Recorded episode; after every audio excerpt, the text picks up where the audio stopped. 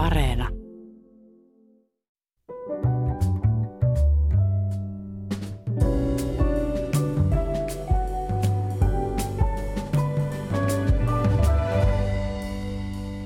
Hyvät ihmiset.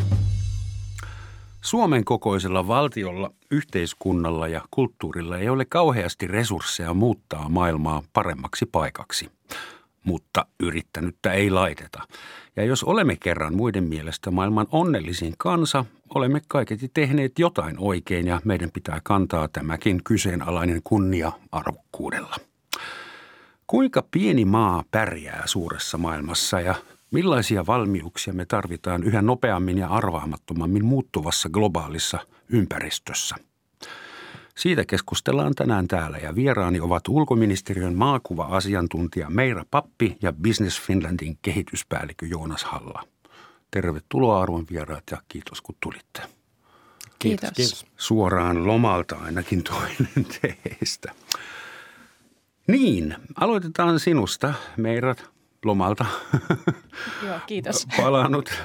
Tämä on rankka ensimmäinen työpäivä. Mitä maakuva-asiantuntija ulkoministeriössä tekee konkreettisesti? Millaiseksi me pitää kuvitella sun työpäivää? Onko edes semmoisia tyypillisiä työpäiviä? No joo. Maakuva-asiantuntija ulkoministeriössä jossa toimii siis Finland Promotion Boardin sihteeristö. Eli, eli tota Finland Promotion Board on tällainen Suomen tunnettuutta ja, ja, ja maakuvaa työstävä elin, missä, missä toimii sekä sekä tällaisia niin kuin, organisaatioita, ministeriöitä, muita kolmannen sektorin toimijoita, yrityksiä, niin tämän koko konklaavin tämmöinen to, toiminnallinen elin on siis ulkoministeriössä ja siellä mm. maakuvayksikössä sekä tiedämme Suomen maakuvasta, seuraamme Suomen maakuvaa, tutkimme maakuvaa ja sitten teemme tämmöisiä erilaisia sisältöjä, joita voi hyödyntää sitten siinä, kun kerrotaan Suomen tarinaa tuolla maailmalla. Eli te myös aktiivisesti osallistutte maakuvan luomiseen? Tai... Kyllä. Joo. Entäs Business Finland – kehityspäällikö, mitä sä kehität? Sä värväät rahaa ja osaajia tänne Suomeen no, ja ei, turisteja.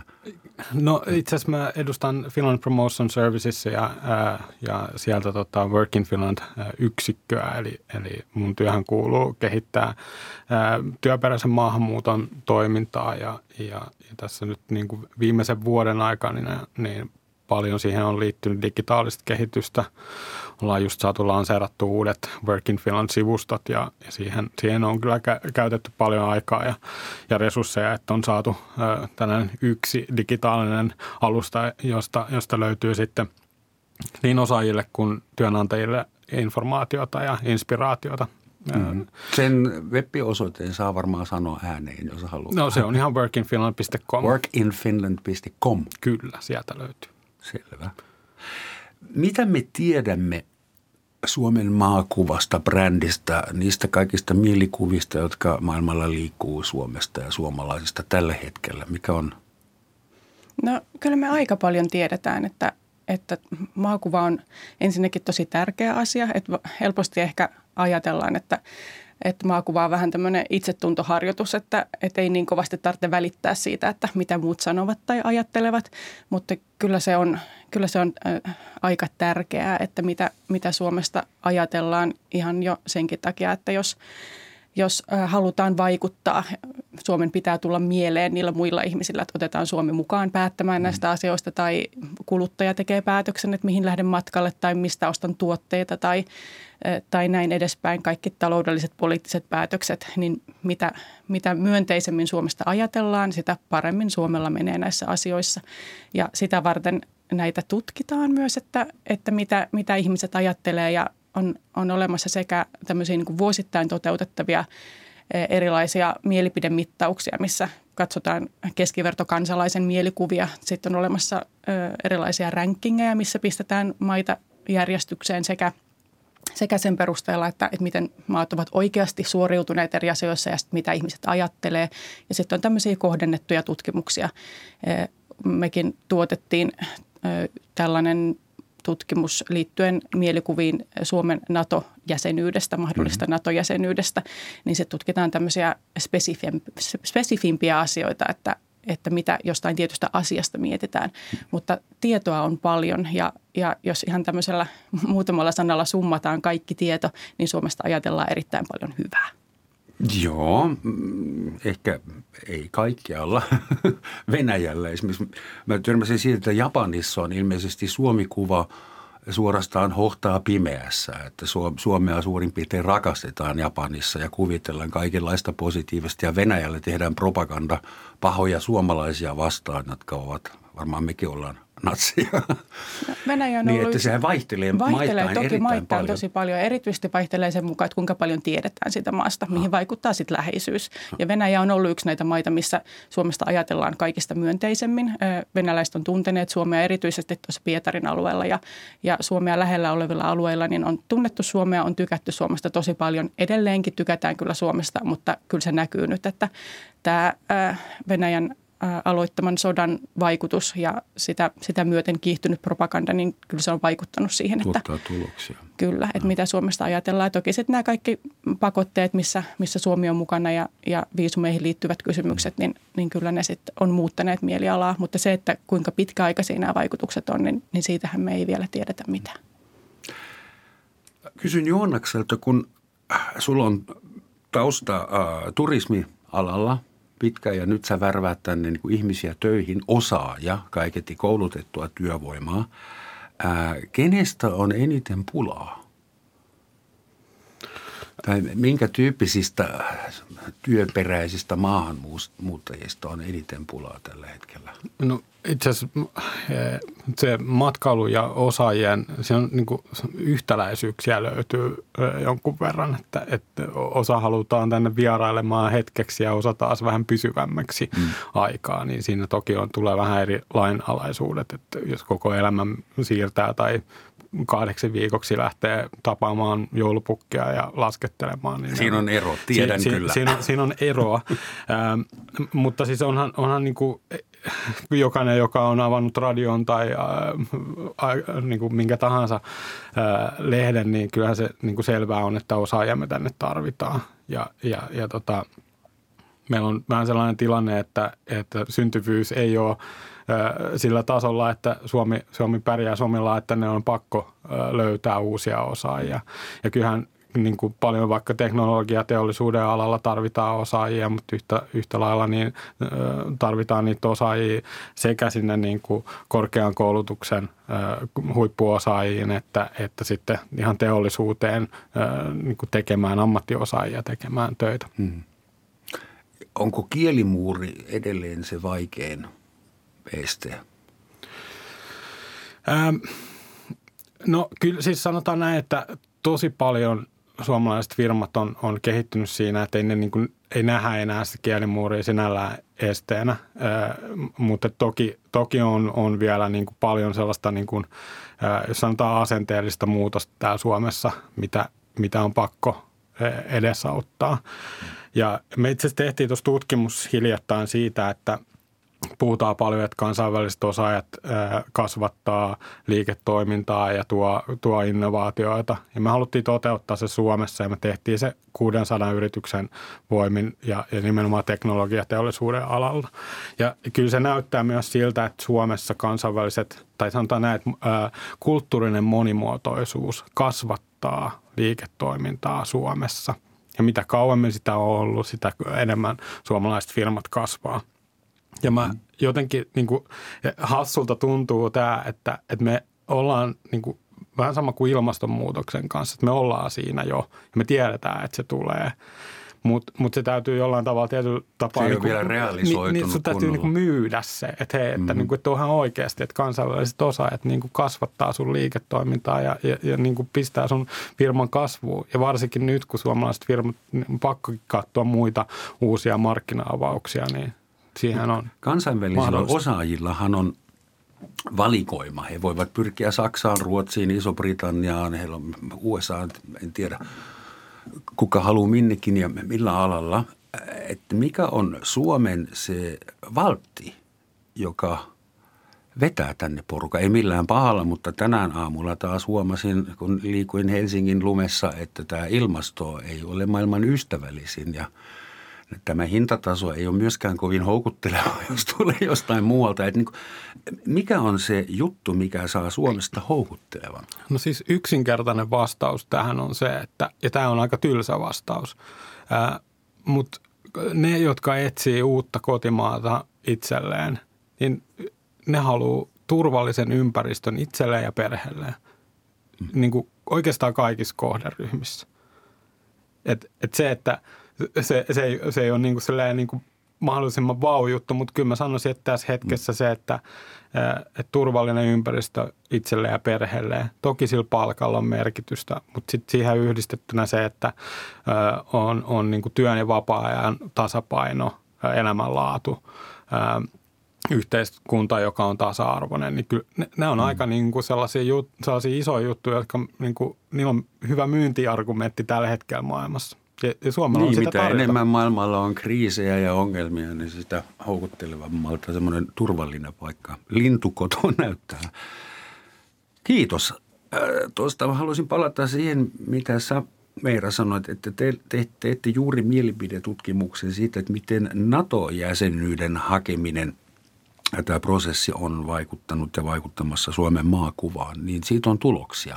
Joo, siitä on äh, tosi mielenkiintoisia ja osittain aika yllättäviäkin tuloksia. Eli, eli kymmenessä maassa tutkittiin tuossa viime heinä-elokuussa sitä, että, että mitä tämmöiset kansainvälisiä uutisia seuraavat koulutetut ihmiset ajattelee tästä Suomen NATO-prosessista. Ja siellä ensinnäkin ihan hirvittävän suuri osuus ihmisistä oli kuullut uutisia Suomesta. Yli 70 prosenttia sanoi muistavansa kuullensa jonkun uutisen Suomesta ja se mm-hmm. tässä niin kuin Suomen koko luokassa, missä liikutaan, niin se ei ole kauhean tyypillistä. Eli, eli selkeästi nyt on, on ennennäkemätöntä huomioon Suomea kohtaan, mikä ollaan toki niin kuin nähty myös muissa omissa mittauksissa, että on, on kaksin kolminkertaista huomioon normaalin tasoon verrattuna.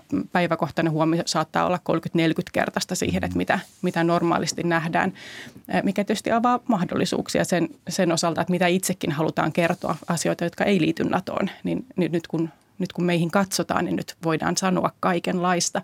Mutta, mutta tähän niin kuin NATO, NATO-tunnelmaan liittyen, niin mielikuvat Suomesta ovat muuttuneet sen myötä positiivisemmiksi. Eli, eli USAssa esimerkiksi 77 prosenttia vastaajista ihan puoluekantaan katsomatta sanoo, että, että he ajattelevat nyt myönteisemmin Suomesta kuin ennen tätä prosessia.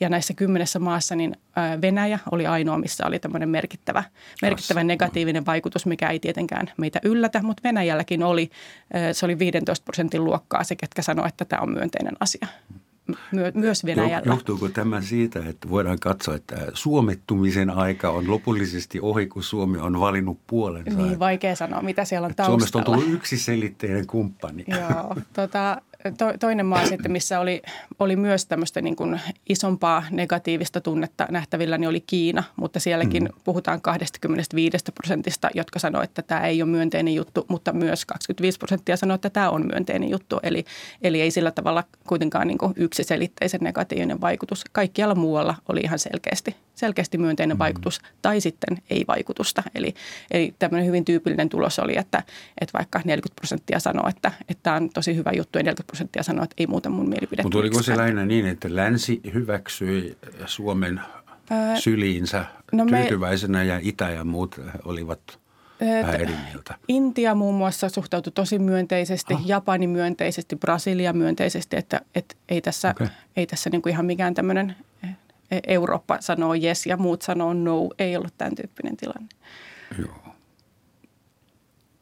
Tuota, sä puhut huomiosta, että Suomi saa paljon huomiota. Totta kai kun yksi maa hakee NATO-jäsenyyttä vieläpä Euroopassa tapahtuvan sodan aikana, se saa kansainvälistä huomiota, mutta pelkää huomiohan ei ole vielä positiivinen. Voisi jopa varmaan väittää, että Suomen historiassa on ollut semmoisia aikakausia, jolloin se oli ihan hyvä juttu, että Suomi ei saanut niin paljon huomiota, että tavallaan mentiin siinä sivussa, kun muualla tilanne äityi pahaksi – että onko se välttämättä niin kauhean hyvä profiloitua ja olla joka päivä BBCin frontpageilla, että Suomi sitä, Suomi tätä. Ja sitten vielä Sanna Marin bilettää sosiaalisessa mediassa. Eli Suomihan ei ole koskaan ollut niin framilla kuin tässä tämän juuri menneen vuoden aikana.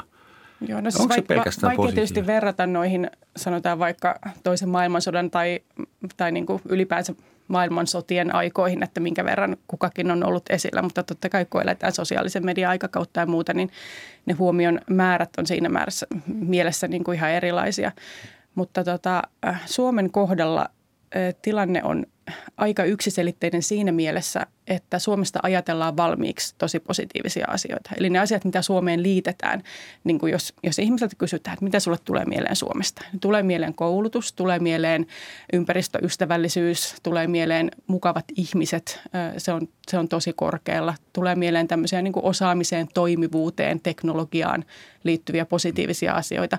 Mietitään sitä onnellisuutta esimerkiksi ja – se on mennyt näin hyvin perille se on, se on just tässä uusimmassa tutkimuksessa, missä kyseltiin, niin onnellisuus mainittiin siellä ihan, ihan tota, niin kuin, äh, sanotaanko top viidessä tai, tai top kymmenessä asioita, mitä Suomesta tulee mieleen, niin, niin siellä se onnellisuus näyttäytyy.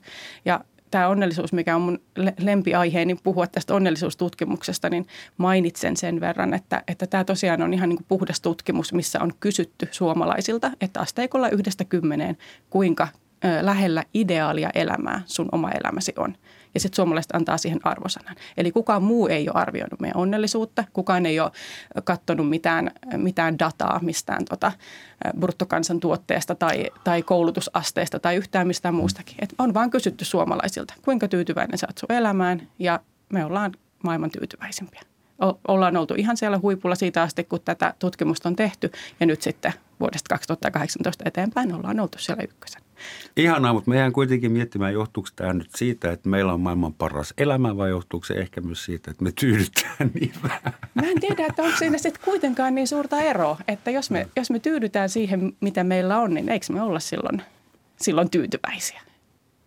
Ollaan. Mutta nyt sä veit tämän keskustelun niin filosofiseen suuntaan, että mun täytyy hengittää syvään ja no, palata ei, ei, no mä, mä palaan vähän siihen, mitä sä alun perin kysyit, eli, eli tota, että mitä tämä huomio niin kuin merkitsee Suomelle. Mm-hmm. Ja kun siellä on pohjavireenä on tämä, että ihmiset ajattelee positiivista Suomesta, niin silloin kun ne kuulee Suomesta, niin ne positiiviset asiat Suomesta vahvistaa sitä mielikuvaa ja negatiiviset asiat Suomesta ei vaikuta niin kauheasti, kun se on mm. tämä tämmöinen perus, peruspsykologinen mekanismi, että sä vahvistat niitä tietoja, mitkä sulla jo on, ja ne, mitkä ei ihan niin kuin sovi siihen sun mielikuvaan, niin sä et ihan niitä, mm. niitä ota vastaan samalla tavalla. Niin koska Suomella on niin myönteinen maakuva, niin myönteiset asiat tarttuu, tarttuu haaviin. Se tietysti, mikä mikä jonkin verran, jos nyt, jos nyt oikein tässä haetaan näitä negatiivisia, niin, niin se mikä tietysti vähän, äh, vähän on, saattaa olla tämmöinen niin kuin pieni, pieni uhkakuva on se, että kun ihmiset ei ole myöskään ihan tienneet, että missä Suomi sijaitsee. Ihmiset mm. ei ole tienneet, että Suomella on maarajaa Venäjän kanssa sen verran, kun sitä on. On ajateltu, että Suomi on tämmöinen hyvin toimiva Pohjoismaa siellä jossain pohjoisessa. Niin nyt sitten monelle on ehkä saattanut tulla yllätyksenä se, että, että okei, että Suomi onkin tuossa Venäjän kainalossa ja hetkinen hetkinen, että mitä tämä, mitäs tämä tarkoittaa turvallisuuden kannalta. Mutta oikeastaan siihen, siihen kysymykseen vastattiin nyt sitten tällä NATO-prosessilla. Että sekin nähtiin tota, nähtiin tuossa tutkimuksessa, mikä tehtiin, että tämä NATO-prosessi on vaikuttanut tosi myönteisesti ihmisten haluun investoida muuttaa tänne asumaan, tulla matkalle ja näin edespäin, niin, niin, niin nähdään se, että tämä on ikään kuin hälventänyt sit näitä, näitä pelkoja, mitkä on tässä saattanut syntyä. Miten te arvelisitte Suomen todellista vaikutusvaltaa kansainvälisellä areenalla, poliittisesti, kulttuurisesti, taloudellisesti? Mä väittäisin, että jos tehtäisiin esimerkiksi Saksassa mun ex-kotimaassa katugalluppia ja kysyttäisiin ohikulkijoilta, että heitäpä lonkalta, että mitä luulet, paljonko Suomessa asuu ihmisiä, niin se yliarvioitaisiin rankasti. Varmaan ne arvioisi jotain 20-25 miljoonaa. Ja ihmiset ei tajua, että Suomi on suuri maa, pinta-alaltaan Euroopan kuudenneksi suurin valtio, riippuu vähän laskentatavasta – mutta meitä on vain 5, jotain miljoonaa ja se unohtuu muilta, varsinkin Nokian ja urheilusaavutuksen. Että Suomi näyttää jatkuvasti vähän isommalta kuin mitä se oikeasti on, niin voiko semmoinen tulla bumerankina takaisin? Tai mistä kannattaako olla ylpeä? Onko se saavutus? Ainakin huomiotaloudessa Suomi on pärjännyt. Mun mielestä niin palatakseni tuohon ehkä enemmän tuohon edelliseen keskusteluun se, että Suome, positiivinen mielikuva Suomesta on olemassa ja, ja just se, että et kun Suomesta kirjoitetaan ää, mediassa, niin se media niin kuin, se, miten ihmiset tulkitsee Suomen näkyvyyden mediassa, niin se on ihan siellä top viitosessa, joka on meidän niin kuin pienenä maana mun mielestä tosi tärkeä asia ymmärtää. Ihan sen takia, että, että meillä on mahdollisuuksia niin kuin olla siellä, sanoit BBCissä, että et kyllä mä ihan mielellään olisin siellä BBCissä ja lisäisin sitä tunnettuutta. Ihan jo sen takia, että, että se, niin kuin jos me mietitään, että Suomesta ajatellaan positiivisesti, uutiset, joita ihmiset lukee maailmalla, ihmiset tulkitsee positiivisesti. Tunnettuus kasvattaa preferenssiä, jolloin jos me voidaan vaan olla enemmän esillä, tehdä enemmän Suomea tunnettuuksia BBCn tai CNN-kanavilla, niin, niin se, se olettamus on, että, että se kasvattaa Suomen tunnettuutta hy, hyvinkin vahvasti et Suomi oli mun mielestä siinä niin tutkimuksessa ihan pohjoismaisten pohjoismaissa kärkeä siinä, että miten positiivisesti ihmiset ajattelee mm. lukemiensa niin kuin uutisartikkeleiden pohjalta Suomesta. Ja mun Joo. mielestä se on tosi mielenkiintoinen Suomi pointti. on top kolme, kolmosena siinä tota, globaalissa mittauksessa, että, että kuinka positiivisesti on jäänyt niin kuin uutiset mieleen. Meihin ilmeisesti, meihin suomalaisiin, jos saan lukea itseni mukaan, ainakin passi on taskussa, niin meihin kohdistuu siis valtavasti positiivisia ennakkoluuloja. Se on just näin. Ja, ja... Pitää varmaan kääriä hihat ja täyttää ne. Joo, ja tota, san, sanot, sanottakoon vielä se, että kun kysyit, että voiko se jotenkin kääntyä negatiiviseksi, niin, niin Suomi ei kuitenkaan ole niin kuin pohjoismaista tunnetuin, mm. mikä on osittain vähän niin kuin se meidän haaste, että me, meidän tulisi olla tunnetumpia, jotta me tulisimme valituksi enemmän, kun tehdään näitä kaikkia erilaisia valintoja ja päätöksiä. Mutta se, se positiivinen puoli siinä on se, että, että esimerkiksi naapurimaamme Ruotsi, joka on on, on hyvin tunnettu ja edustaa monissa keskusteluissa tällaista niin kuin pohjoismaista liberaalia valtiota, niin, niin he sitten saa myös osakseen enemmän sitä sellaista kuraa, se, sitä, niitä niin kuin negatiivisia käsityksiä siitä, että, että, että jos edustetaan itse vaikka jotain hyvinkin konservatiivista linjaa, niin sitten haetaan Ruotsista niitä negatiivisia esimerkkejä. Että Suomi ei joudu niinkään tällaisen, mm. tällaisen kohteeksi just äh, pikkasen sen äh, pienemmän tunnettuuden suojelemana. Ruotsi ja Tanska on meidän aallonmurtajat ja Norja. Erittäin hyvä mainita tuo aallonmurtajuus, että sitä se Ruotsi vähän niin kuin on meille ollut. Ja, mm. ja sitten kuitenkin tämä Pohjoismaiden hyvinkin positiivinen brändi, niin me saadaan sitten siitä kuitenkin, kuitenkin osaksemme ne positiiviset jutut. Niin, hirvi se on meillekin, mutta ikää joutuu maksamaan siitä, että se näkyy joka paikassa. Tuota hirvestä ja tästä puheen ollen Suomen perinteinen yksi tosi vahva brändi tai imagon tekijä on metsä ja kaikki mikä metsään liittyy tietysti.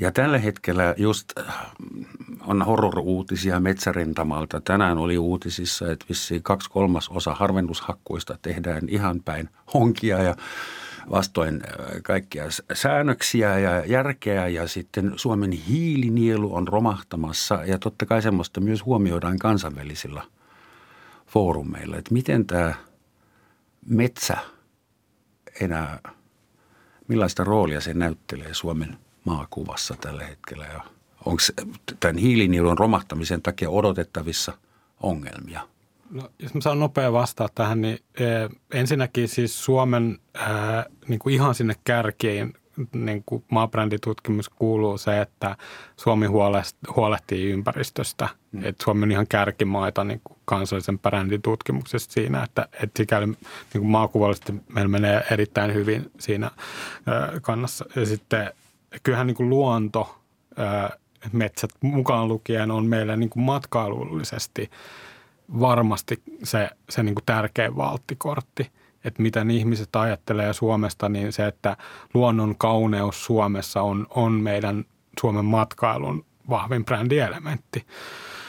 Ja, ja niin kuin tämä tuhansien järvien maa, niin kyllähän sitä on toistettu jo Saksassakin jo vuosikymmeniä. Että, Olen että, yrittänyt tuota, korjata tämän luvun oikeaksi se on hyvä. monta vuotta. Se on hyvä. Äh, niin, niin tota, kyllä se on, se on meille niin kuin todella tärkeä myynti, myyntivaltti se, että, että Suomi on ensinnäkin äh, suhtautuu ympäristön suojeluun tietyllä vakavuudella ja sitten meillä on myös niin kuin matkailu – matkailuvalttikortti on meidän luonto. Ja mä nostan hattua meidän Visit Finlandin kolle, kolle, kollegoille, että he on, he on tässä niin muudessa, muutamassa vuodessa rakentanut Sustainable Travel Finland-merkin.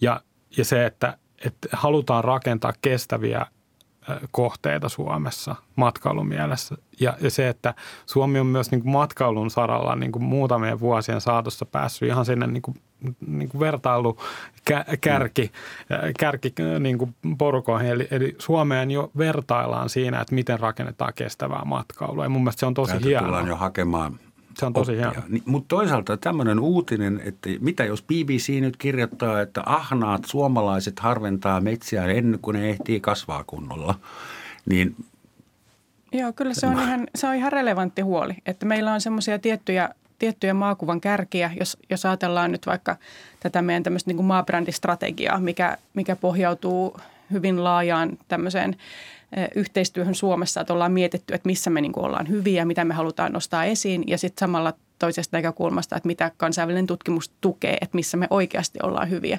Niin nämä kolme tämmöistä meidän kärkeä on osaaminen ja koulutus, luonto ja ympäristö ja, ja toimivuus ja hyvinvointi. Eli tämä luonto, luonto on siellä niin kuin tämmöisenä tos, tosi isona kärkenä. Ja niin kuin Joonas tuossa jo totesi, niin tutkimusten mukaan ihmiset pitää meitä niin kuin erittäin, erittäin ympäristöystävällisinä, hyvin luontotietoisina ja, ja luonnon kauniina maana. Eli tässä päästään taas vähän siihen, että tämä jonkin aikaa suojaa meitä niin kuin tämän tyyppisiltä mm. uutisilta. Vielähän, vielähän niin kuin tämmöisiä kansainvälisiä uutisia ei ole ja ei ole niin kuin syytä olettaa, että semmoisia välttämättä tuliskaan. Että eihän, tämähän ei nyt niin kuin välttämättä ole tämä Suomen lopullinen suunta, että, että nyt mm. tästä eteenpäin tämä on pelkkää alamäkeä ja menee huonosti jonkin aikaa meitä suojaa se, että meistä ajatellaan, ajatellaan niin paljon hyvää, että että kunhan, kunhan kurssi vähän niin kuin tässä korjaantuu, mm. niin ei ole syytä olettaa, että tästä tulee isoja kansainvälisiä uutisia. Mutta, mutta meillä on joitakin tämmöisiä, tämmöisiä tekijöitä, mitkä, mitkä voidaan olettaa, että, että nousee keskusteluun ja välillä – välillä on äh, semmoisia aiheita, mitkä nouseekin. Turkistarhaus on yksi tällainen, mikä ihan tasaisin väliajoin nousee tuolla mm. eri maissa, että hetkinen hetkin, että Suomessa Onko on, teille vielä sitä? Niin, nimenomaan. Tämä on semmoinen, täm, semmoinen asia, mikä tota, maakuvallisesti ei ole niin kuin positiivinen asia meille. Et erityisesti Isossa Britanniassa isotkin lehdet nostaa ihan niin kuin isoiksi, isoiksi otsikoiksi näitä Suomen turkistarhausuutisia. Mm. Ö, mutta se on niin kuin yksi näitä ainoita tämmöisiä, mitkä on myös kotimaassa sisäisiä keskusteluita, mitkä myös nousee kansainvälisiin Varmaan uutisiin. kukaan turkistarhaaja ei ole koskaan nuorena ajatellut, että hänestä tulisi joskus myöhemmin maakuvalle haittaa. No, no joo, Mut, niin. jonkinlainen ris- riskitekijä, näin, näin voidaan sanoa. Jos ajatellaan näitä yksittäisiä elementtejä, mitkä Suomen maabrändiin kuuluu, yksi on esimerkiksi vesi – 188 788 järveä, tulipahan, tulipahan sanottu.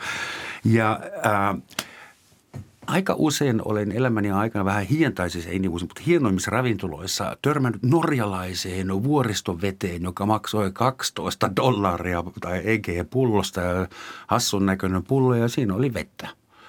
Ja mä mietin, että Suomen juomavesi on tutkitusti maailman paras – sekin on varmaan tiedossa ulkomailla, niin miksei semmoista resurssia ole vielä hyödynnetty? Miksi me ei olla myymässä pullovettä? Business Finland voi Muille. vastata, miksi me emme myy pullovettä. Tai semmoisia, siis Suomessa on varmaan paljon tuommoisia hyödyntämättömiä resursseja. Niin mun mielestä me voidaan olla kaikki tyytyväisiä siihen, että meillä on se puhtain juomavesi ja me voidaan kutsua tänne tota ihmisiä. Se itse, ju, ju, ottaa se tota, niin kuin, äh, niin kuin oma lempi juomapullonsa, johon voi aina hanasta avata ja, ja tota, mm. ottaa ihan, ihan ilmaiseksi sitä maailman puhtainta vettä. Että, et, ja tuntuu kyllähän sitä varmasti on yritetty, en nyt osaa sanoa, että, että kuka, mutta tota, mutta en ehkä niin kuin näkisi tässä niin kuin maakuvallisesti se, että me saadaan Suomen lippu johonkin juomapulloa, muovipulloa vielä, jota pitäisi niin kuin tehdä niin, että olisiko se kovin kestävä ratkaisu tässä hetkessä, niin ei varmaan. Joo, mä okay. ihan samaa mieltä Joonaksen kanssa ja ja kun kysyit tuosta, että mikä se, mikä se Suomen todellinen vaikutusvalta on, niin, niin tota, sehän just vähän vaihtelee, että, että jossain tämmöisissä kuluttajatuotteissa, niin se ei ole Suomen vahvuus. Että meillä, meillä ei ole niin isoja kuluttajabrändejä kuin monessa muussa maassa.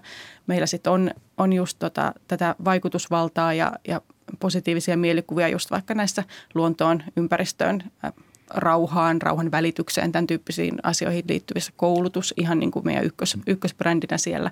Mutta sitten on näitä, näitä asioita, missä Suomi ei ole kokoaan isompi. Jos ajatellaan, että Suomi vaikka näissä nyt on sitten kokoaan isompi, niin, niin, tota, niin tämmöiset just kuluttajabrändeihin ja erilaisiin muihin kulttuurisiin tekijöihin liittyvät jutut. Eli, eli Suomesta ei tunneta pop-tähtiä eikä elokuvatähtiä ja, ja tota suomalaista kulttuuria noin yleisesti ottaenkaan, niin ei tunneta niin hyvin kuin mikä olisi mahdollista. Että siellä on ihan selkeästi tämmöistä niin kuin alisuoriutumista tai käyttämätöntä potentiaalia.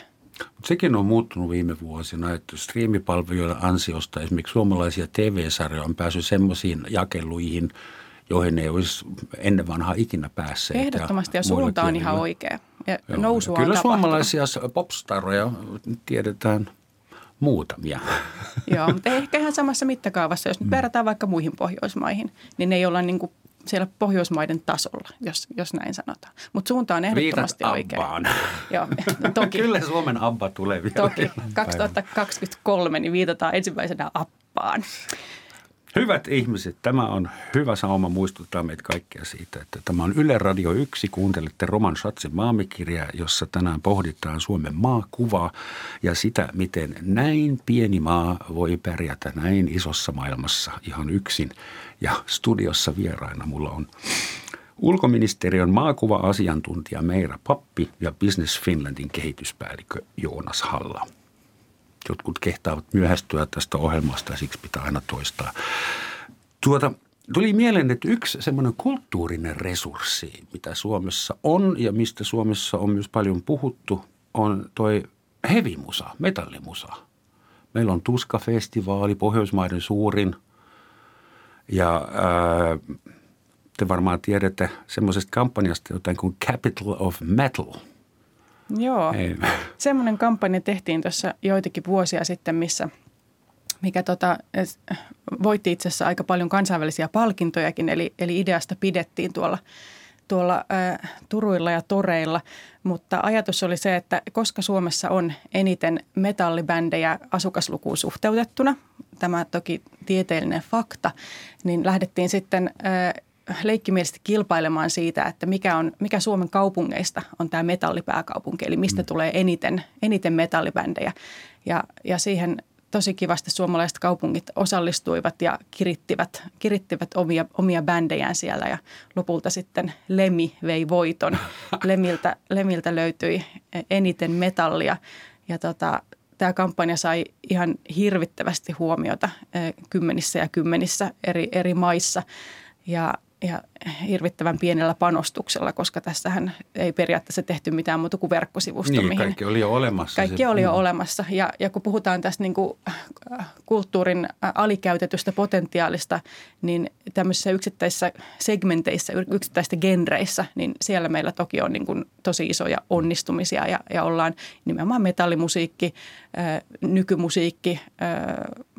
nykymusiikki, kapellimestarit, erityisesti naiset tällä alalla. Että on paljon tämmöisiä asioita, joissa ollaan ihan, ihan maailman kärjessä ja tosi tunnettuja, mutta ne ei ole tällaisen niin kuin populaarin, populaarin saralla, että ei ole semmoisessa isossa joka miehen tunnettuudessa. Että metallikin on kuitenkin, vaikka se on Suomessa aika valtavirtaista, niin se on kuitenkin maailmalla melko tämmöinen pienten piirien juttu, vaikkakin Suomi on siellä tosi tunnettu nimi. Mä mietin nyt sitä, että varmasti tällainen herättää huomiota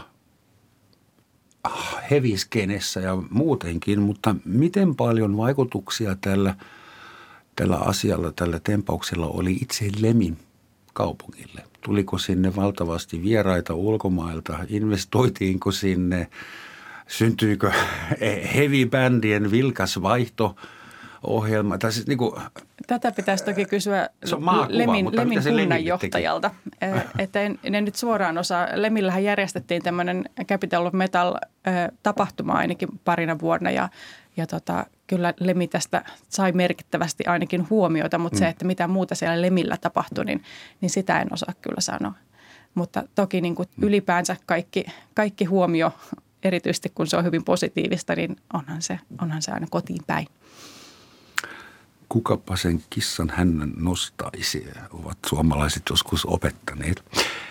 Äh, jos ajatellaan maabrändejä, me saimme juuri kaikki seurata uskomatonta spektaakkelia Katarin jalkapallon MM-kisat, joka oli suuri maabrändi, kiillotusoperaatio Katarin puolesta. Ja siihen liittyy vaikka mitä ikävää ja korruptiota ja kuolleita rakennus työläisiä kaikki, mutta silti Katarin brändi ei, niin, te olette maabrändin asiantuntijoita, että onko Katarin maabrändi tämän kaiken jälkeen parempi, huonompi vaiko ihan sama? Et sitä mä mietin, että No näitä, näitä on tutkittu, että miten tämmöiset suurtapahtumat vaikuttaa maabrändeihin. Ja, ja tota, yleisesti ottaen nyt niin kuin ei, voida, ei voida vetää yhtäläisyysviivoja Suomeen, koska Suomi on huomattavasti pienempi maa. Vaikutukset, äh, vaikutukset kuin Qatar? Tällä tavalla, niin kuin, jos ajatellaan niitä maita, joissa yleensä on tällaisia mm. hyvin suuria tapahtumia, kuten mm. MM-kisoja. Asukkaita ja, meillä on enemmän, mutta rahaa vähemmän. Rahaa on vissiin jonkin verran vähemmän, joo. Mutta, mutta tota, esimerkiksi, äh, jos otetaan esimerkiksi tota, Etelä-Afrikka – niin, niin vaikutus brändiin oli kielteinen, koska ihmiset eivät olleet tottuneet kuulemaan Etelä-Afrikasta juurikaan. Ja sitten kun he kuulivat, niin he niin kuin vähän niin kuin pettyivät, että hetkinen mä luulin, että näistä ongelmista oli jo päästy yli tai että tämä maa olisi jollain tavalla pidemmällä tai niin kuin mm-hmm. tämän tyyppisiä. Että kun se huomio kiinnittyy, niin se saattaa kiinnittyä sitten niin kuin väärällä tavalla. Isossa Britanniassa – oli iso, iso myönteinen vaikutus, mutta se katosi niin kuin muutamien vuosien sisällä tai tasaantui. Että oli niin kuin tämmöinen hetkellinen myönteinen vaikutus, mutta, mutta nämä suur, suurtapahtumien vaikutukset tämmöisiin isoihin tunnetumpiin maihin, ei se, ne ei niin kuin kestä, että se ei ole pitkäaikaista. Katarin osalta toki niin kuin, tässä on nyt semmoinen maa, joka jakaa mielipiteitä. Eli, eli selkeästi on niitä maita, joissa nähtiin se hyvin negatiivisesti, tuli hyvin negatiivista mediahuomioa. Sitten on niitä maita, joissa ei tullut negatiivista mediahuomioa yhtään samalla tavalla. Että, että niin kuin tuossa alussa totesit, niin eri maissa nähdään asioita niin kuin hyvin eri tavalla. Jos Suomessa olisi tämmöisiä suuria, suurta huomiota tuovia tapahtumia, niin jos pitäisi tässä veikata etukäteen, niin, niin vaikutus olisi hyvin positiivinen Suomelle, koska se tunnettuus on se meidän haaste. Eli mitä enemmän me tultaisiin tunnetuiksi, niin, niin tota, sitä, sitä paremmin meillä menisi. Ja meillä ei ole niin semmoisia kiistanalaisia tekijöitä meidän yhteiskunnassa – jotka sitten nousis ikään kuin väärällä tavalla esille. Että et me ollaan ihan tuolla yhdenvertaisuuden huippua, me ollaan toimivuuden huippua. Ä, asiat on täällä ikään kuin mm. hyvin, niin kuin objektiivisesti hyvin, niin tämmöisiä niin kuin suuria, suuria mainehaittoja ei olisi odotettavissa. nyt tiedät, tiedät, että olette molemmat edustatte tiettyjä tahoja ja teillä on ne virka, virkaan liittyviä rajoituksia, mutta jos nyt kuitenkin fantasioitaisiin niin vapautuneesti yhdessä hetken. Mikä mahtaa olla Suomen agenda tällä hetkellä, konsepti? Mä luin jostain, että presidentti Koivisto oli joskus taanoin Neuvostoliitossa käymässä ja sitten häneltä kysyttiin, mikä Suomen perusidea olisi. Ja hän vastasi suurin piirtein sanomalla, no eloon jääminen tai selviytyminen. Ja venäjän kielen sana, jota en, en oikein pysty tarkemmin kääntämään, mutta – tuntuu siltä, että tämä Suomen perusajatus on vähän muuttunut niistä ajoista. Että Suomi ei enää tyydy siihen, että me selviydytään, vaan haluaa kuitenkin ottaa joku aktiivisen roolin. Onko meillä joku proaktiivinen strategia, että mil, miten me ollaan maailmalla? No sitä voisi ehkä muutamiin sanoihin tiivistää, että Suomi on rakentava, johdonmukainen – ratkaisukeskeinen, tämän tyyppisiä asioita. Että turvallinen. Kyllä, turvallinen ja, ja nimenomaan turvallisuutta lisäävä, että, että Suomi haluaa olla tämmöinen turvallisuutta lisäävä voima maailmassa. Ja, ja mielipidemittausten mukaan näin ihmiset myös ajattelevat. Ja, ja ihan niin kuin tavallaan sillä semmoisella ihan perustasolla, niin, niin Suomi on näitä ö, sääntöpohjaisen kansainvälisen järjestelmän tukijoita ja, ja haluaa, niin kuin, haluaa sitä kautta järjestelmällisesti edesauttaa tätä mm. positiivista maailmassa. Mutta sitten kun katsotaan mielipidemittauksia, niin kyllä siellä ö, tässä uusimmassa tutkimuksessa, joka jo mainittiinkin kymmenessä maassa, niin puolet vastaajista sanoo, että Suomen ö, Suomen tämmöinen niin panos, kun puhutaan, puhutaan globaalien ongelmien ratkaisemisesta, puhutaan ilmastonmuutoksesta, puhutaan köyhyyden poistamisesta, ympäristön suojelusta, niin puolet sanoo, että Suomen panos on joko merkittävä tai hyvin merkittävä. Sitten kun otetaan jokseenkin merkittävän mukaan, niin ollaan jo 90 prosentissa. Eli kyllä ihmiset niin kuin näkee, että, että Suomella on, on tällainen hyvä rooli tämän tyyppisissä tulevaisuuteen suuntautuneissa asioissa. Hmm. Mutta sä kuitenkin Joonas sanoit, että tänne tulevat osaajat, ammatti-ihmiset, jotka muuttavat niin työn perään Suomeen, niin he arvostavat kaikista eniten sitä turvallisuutta, mikä täällä on. Ja se kuulostaa vähän just siltä Koiviston vanhalta selviytymisiltä, että kunhan ei ammuta ja kaikki pääsee kouluun ja kaupassa on, on ruokaa. Mutta no, onko se... Kyllä se on tavallaan se kuva, että, että me niin kuin Suomessa lapsiperheet pystytään lähettämään lapsemme tuosta niin kuin julkisilla kulkuneuvoilla kouluun tai niin, niin kyllä se on, se on aika harvinaista herkkuu maailmassa. Että se, että kuva lapsesta menossa tota, no, niin bussipysäkillä reppuselässä kouluun itsenäisesti. Lumimyräkässä, Lumimyräkässä vielä, vielä niin kyllä se on sellainen niin kuin turvallisuuden kuva, mitä Suomella on, on kertoa maailmalla. Mutta se palaan tuohon kysymykseen vielä se, että kyllähän vaikka mun mielestä on hienoa, että Suomessa niin kuin yleisestikin mietitään sitä niin kuin kestävää kasvua – että se tavallaan se agenda siitä, että me rakennetaan kestävää yhteiskuntaa on, on niin kuin, se, on jotenkin juurtunut jo meille siitä niin kuin joka miehen oikeuksista ja vastuista, että me ei roskata ympäristöä, mutta ihan yhtä lailla se on niin kuin mun mielestä hienoa, että meidän yhteiskunnassa niin kuin toimijat, yritykset ja julkinen sektori miettii nimenomaan sitä, että, että rakennetaan yhdessä kestävää yhteiskuntaa, kasvua, kilpailukykyä ja hyvinvointia. Niin kyllä nämä, nämä on niin kuin sellaisia asioita, jotka monet suomalaiset voi varmaan allekirjoittaa ne alkavat kaikki kuulostaa jo mantroilta, kun sitähän ne ovatkin. No.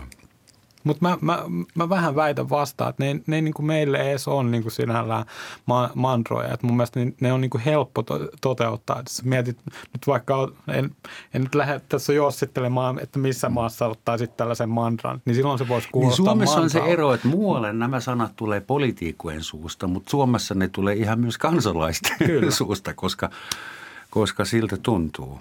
Tuohon voisi vois ottaa yhden semmoisen esimerkin vähän niin kuin viitaten tuohon, mitä Joonas sanoi siitä, että, että meistä on helppo uskoa niitä asioita, koska täällä pohjalla on niin kuin niitä, niitä oikeita juttuja. Että tuossa viime keväänä, kun useat kansainväliset mediat tulevat Helsinkiin katsomaan, että mitenkäs täällä nyt selviydytään, kun Venäjä hyökkää Ukrainaan, että miten Suomi on varautunut ja, ja mikä, mikä täällä on mieliala, niin silloin monet toimittajat kävi katsomassa tätä – helsinkiläistä väestönsuojaa, missä on uimahalli. Ja mm. siitä otettiin kuvia ja sitten raportoitiin, että Suomessa on tosi hyvä tämä kokonaisturvallisuus ja varautumisen malli. Ja kato, täällä ihmiset on uimassa täällä väestönsuojassa. Että kriisitapauksessa meillä mennään uimaan. Niin nimenomaan, kaikki on hirveän hyvin. Niin sitten tässä kohtaa, kun rupeaa miettimään, että entä jos, jos vaikka Pohjois-Koreassa tai jossain muualla oltaisiin viety toimittajat siihen väestön, yhteen väestönsuojaan, missä on uimahalli, koska eihän meilläkään jokaisessa väestönsuojassa ole todellakaan uimahallia, niin olisiko toimittajat näin... Speakerin niin kuin, teksti olisi varmaan ollut vähän niin, erilainen. Että olisiko he näin kritiikittömästi kirjoittanut siitä, että ei, missään ei niin kuin yhtään nostettu esille sitä, että no tämä nyt oli vain yksi esimerkki näistä mm. väestönsuojista tai näin. Että, että se niin kuin ihmiset uskoo sen, että täällä on toimivaa ja täällä on varauduttu. Ja se perustuu siihen, että täällä on toimivaa ja mm. täällä on varauduttu. Arvatkaapa, mikä oli maailman ensimmäinen valtio, joka teetti itsestään mainosfilmin? No työn puolesta en joudu arvaamaan tässä kohtaa. Tunnen tätä historiaa. Sä tiedät, se oli musta yllätty. Se oli Suomi 1922. Eli jo yli sata vuotta sitten täällä istuttiin tässä maassa ja mietittiin maakuvaa ja brändiä ja mitäköhän noin muut elefantit meistä ajattelee ja kenen kanssa tässä pitäisi.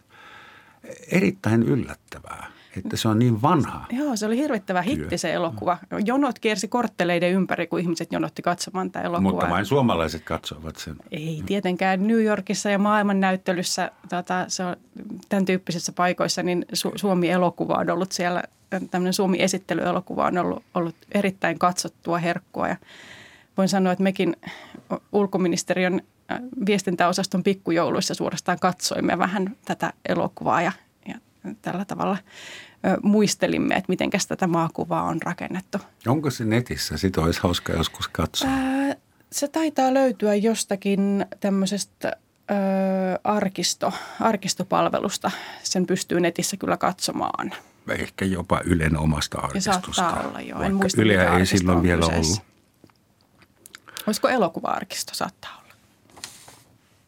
Katsokaa ystävällisesti Googlesta –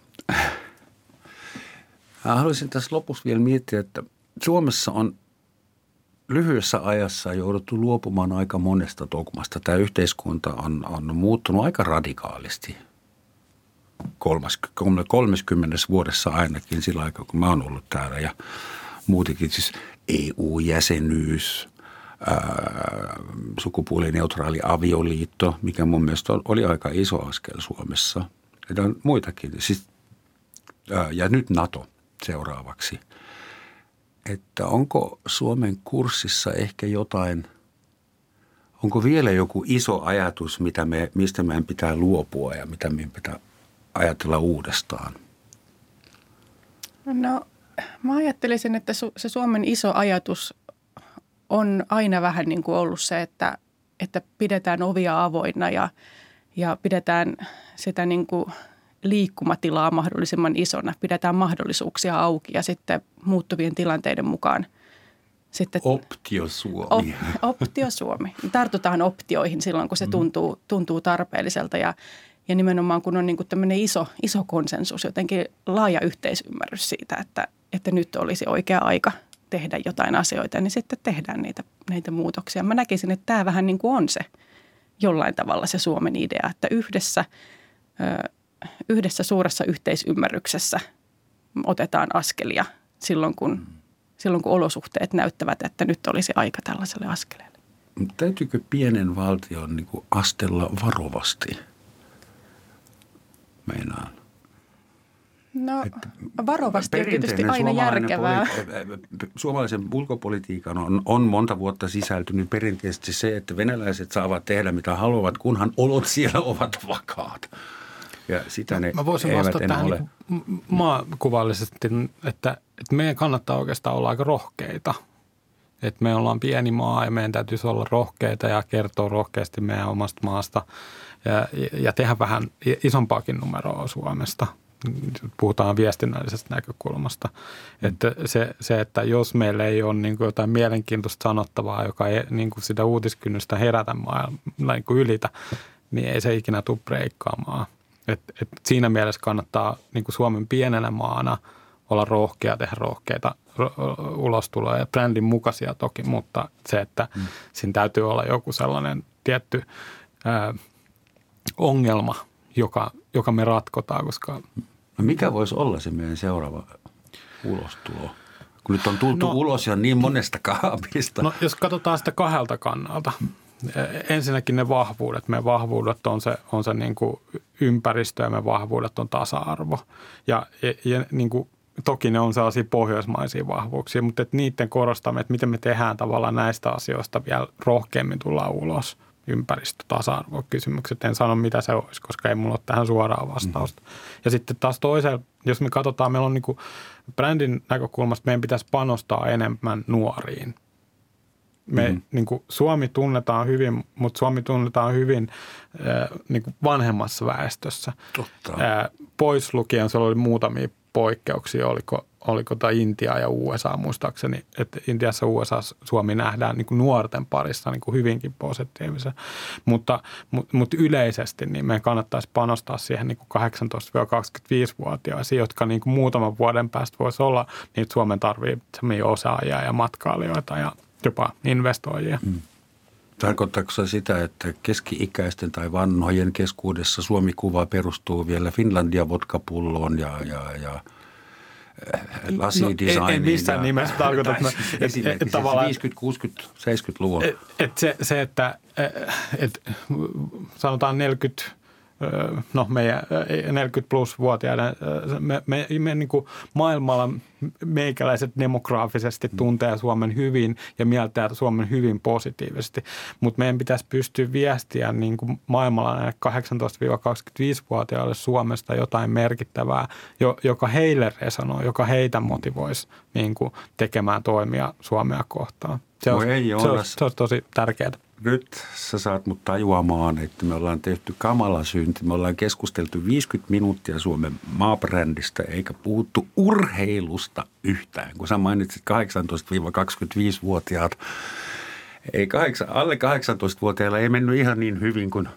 haluttiin, mutta totta kai urheilu on varmaan hyvin tärkeä ja keskeinen tapa saada Suomi maailmankartaan. Ja pyydetään anteeksi nyt kaikilta urheilijoilta, jotka – ovat olleet siinä mukana, mutta me ei ehditä nyt enää. No mainitsen sen verran urheilusta, että että se on tutkimustenkin mukaan niin urheilu ja populaarikulttuuri, populaarikulttuurin julkikset ja urheilijat, niin ne on näitä niin kuin ensimmäinen tapa, millä nuori ihminen kiinnittyy johonkin toiseen maahan. Ne on ne ensimmäiset asiat, mitä tiedetään. Ne on myös niitä pysyvimpiä kytköksiä. Että jos sä oot oikein fanittanut jotain urheilijaa tai bändiä tai näyttelijää nuorena, niin se säilyy sitten vuosikymmeniä se niin kuin positiivinen tunne siitä maasta. Eli siellä, siellä tota, ehdottomasti suomalaiset urheilijat on tärkeitä. Ja on tosi samaa mieltä Joonaksen kanssa siinä, että, että meidän kannattaa ehdottomasti olla niin kuin rohkeita siinä, että, että tullaan omien arvojemme mukaisesti esille ja just tällä tavalla, että tarjotaan niitä, annetaan jotain maailmalle. Että ihmisiähän kuitenkin kiinnostaa itseään se, että what's in it for me, että mitä, mitä mä tästä niin kuin saan, niin tarjotaan niitä ratkaisuja, tarjotaan niitä elämyksiä tai kulttuuria tai mitä tahansa. Jos me ollaan maailman onnellisimmat, kai se tarkoittaa sitä, että meidän pitää vähän niin kuin levittää siitä Kyllä siitä saa mainita. Ehdottomasti. Kiitos Joonas, kiitos Meira. Tämän pituinen tämä. Ja lopuksi perinteiseen tyyliin vielä sitaatti, joka sopii oikein hyvin pienen maan itsetunnolle. Vaikka olemme pieni maa, se ei tarkoita sitä, ettei meillä olisi suuria tavoitteita. Näin sanoi joskus Monakon prinssi Albert II. Ja näillä vielä pienemmän valtion edustajan sanomilla sanoilla kuulemiin.